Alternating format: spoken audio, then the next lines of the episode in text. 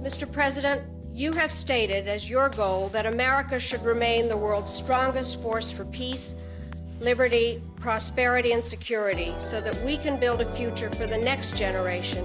All nations in the democratic community have a responsibility to make it clear through our actions and our words that efforts to overturn constitutional regimes or steal elections are unacceptable. To those who care deeply about America's engagement and indispensable leadership in the world, you will find no stronger advocate for that cause than Samantha. As the most powerful and inspiring country on this earth, we have a critical role to play in insisting that the institution meet the necessities of our time. It can do so only with American leadership.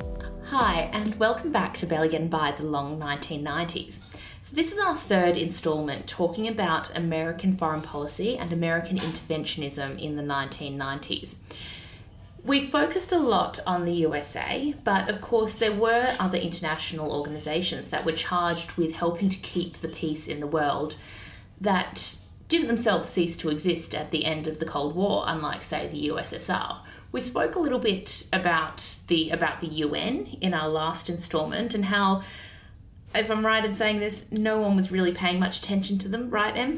Look, I think that is right. You know, the UN in the 1990s is kind of sidelined. You know, it has massive failures in places like Rwanda and Somalia. But I think, you know, when we get to our conversation, Chloe, about international environmentalism, we will see pretty similar themes. Okay, so power really does... Power in the world lies with the United States.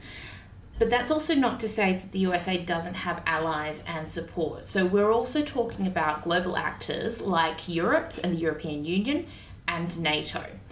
They're really important when we turn to our next case study in the troubles and the failures of American interventionism in the 1990s, and that's in the former Yugoslavia, which was, of course, NATO's first international intervention. Em, can you tell me more about what happened there?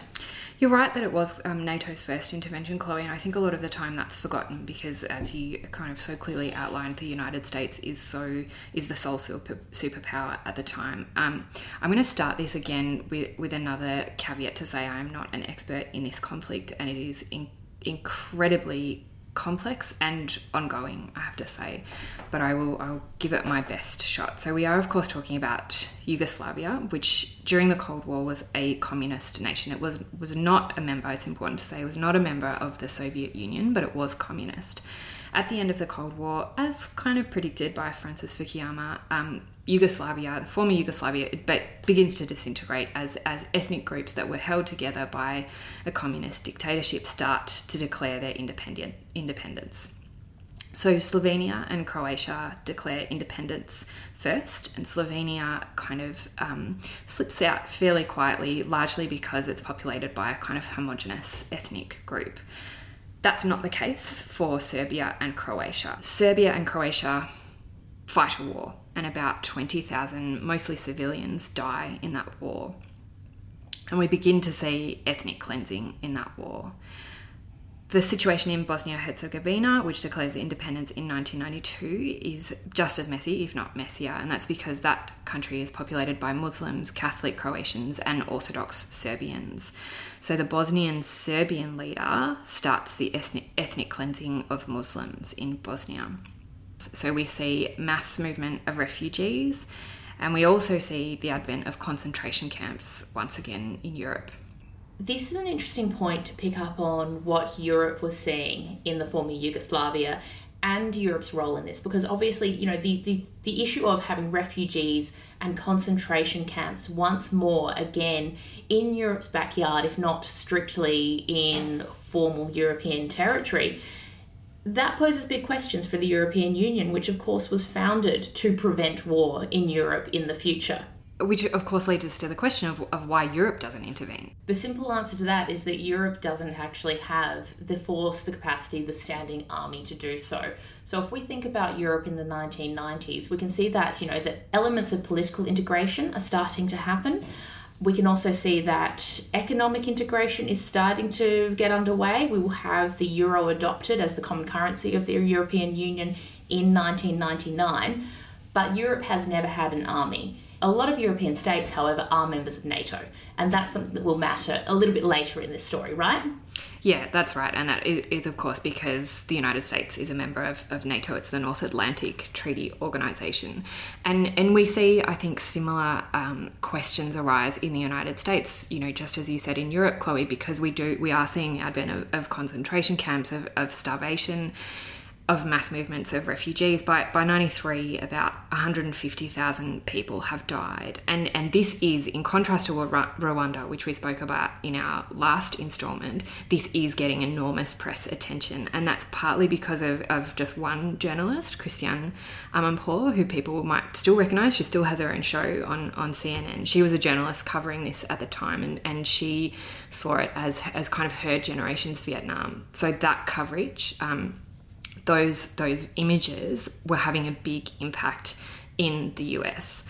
But there's still a real reluctance on the part of the United States to get involved, partly because of what we've talked about earlier, because the Cold War is over. So many important foreign policy types don't see a need for the United States to get involved. The Bush administration Secretary of State, James A. Baker, said, "We don't have a dog in this fight." So there's kind of very little interest.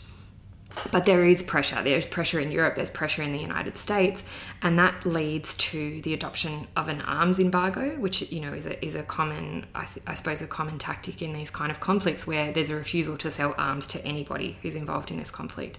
But in this case, what that does is basically freeze an existing imbalance where one side is in possession of enormous weaponry and one side is not. And that leads to a siege in Srebrenica, which I think many people would recognise the name of that town.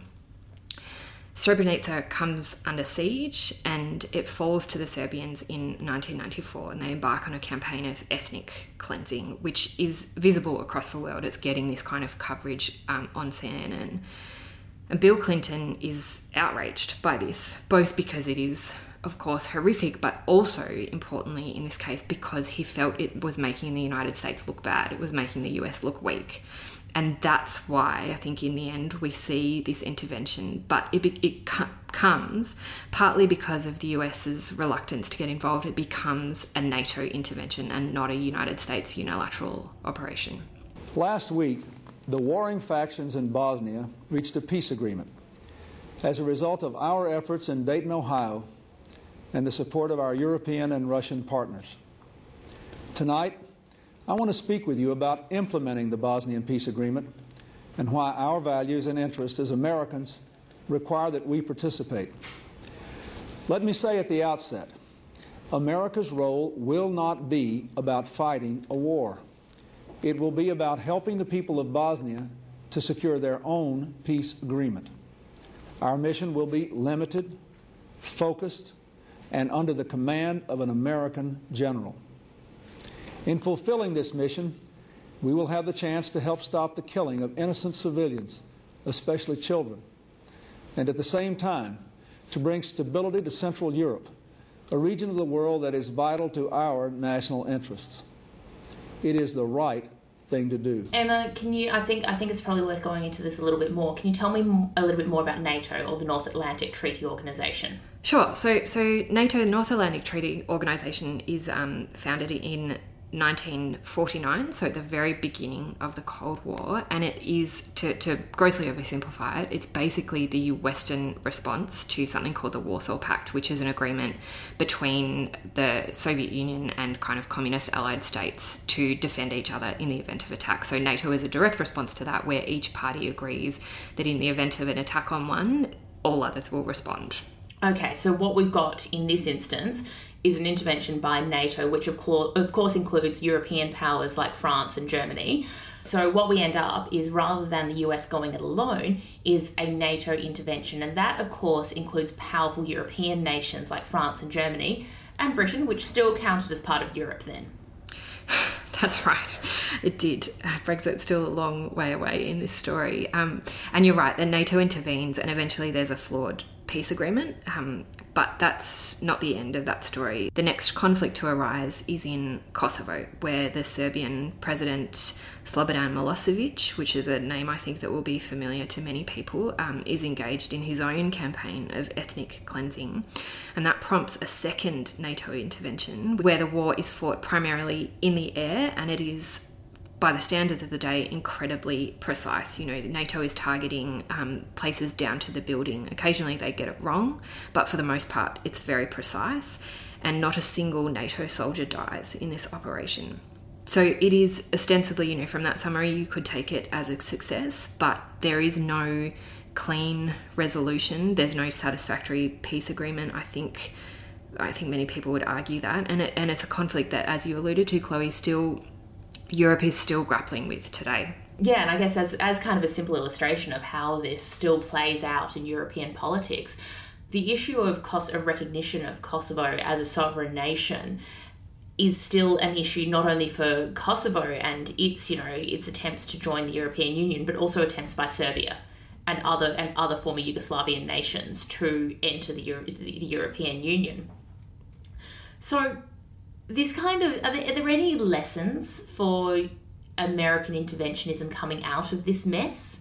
I think that's a funny question for you to ask, Chloe, because I know you hate the construction of lessons from history, which is completely fair enough. And I think this kind of illustrates really clearly why, you know, asking for lessons from history can be a really fraught exercise, because the trouble is that whatever lessons you want to draw from all of the conflicts that we've talked about, from the failure of the US to intervene, from the US's interventions in the former Yugoslavia, all of those lessons are quite different and possibly even contradictory, because they don't resolve that tension between, you know, whether the US should act its ideals, whether it should be this kind of policeman intervening everywhere and stopping people from dying, because it can't do that satisfactorily, and also, you know, of its own interest, that whether it should just be kind of purely cold and calculating and not intervene in places like Rwanda because it's not in its interest, and allow people to die in that way, but then also kind of face the I think justifiable criticism that has faced because of places like Rwanda. So I guess my answer to that question is that, you know, we don't really know what the lessons are. So drawing any lessons from those conflicts, I think, is particularly fraught. That has not stopped people from trying, though. Well, that's my next question, is if people haven't, you know, if there are no good lessons that can be taken from this history of conflict in the 1990s, then what perhaps are the bad lessons that have been learned? How has this informed the US's conduct on the world stage in the 20 plus years since Kosovo? Well, I mean, I suppose the lessons that people like Samantha Power drew out of places like Rwanda and the former Yugoslavia, where they suggested that the United States absolutely had to intervene, and it had to intervene, you know, in the case of Yugoslavia much earlier than it did, and that if it had to do that unilaterally, as I said, you know, then so be it. Those arguments that are made successfully, I think, in the 1990s and still sometimes today are turned on their head in the late 1990s and early 2000s by neoconservatives, people like Colin Powell, Dick Cheney and George Bush Jr. They use the same arguments against progressive, I think, when they decide to go after Iraq. So what those liberal interventionist arguments do is make it very difficult to counter neoconservatives who are pursuing this unilateral role for the United States in the world.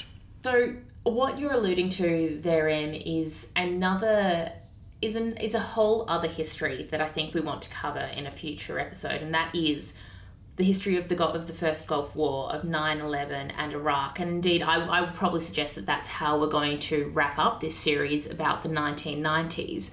However, in the next episode of Barely Getting By, the Long 1990s, we are going to pay some overdue attention to our own shores and talk about Australia in the 1990s.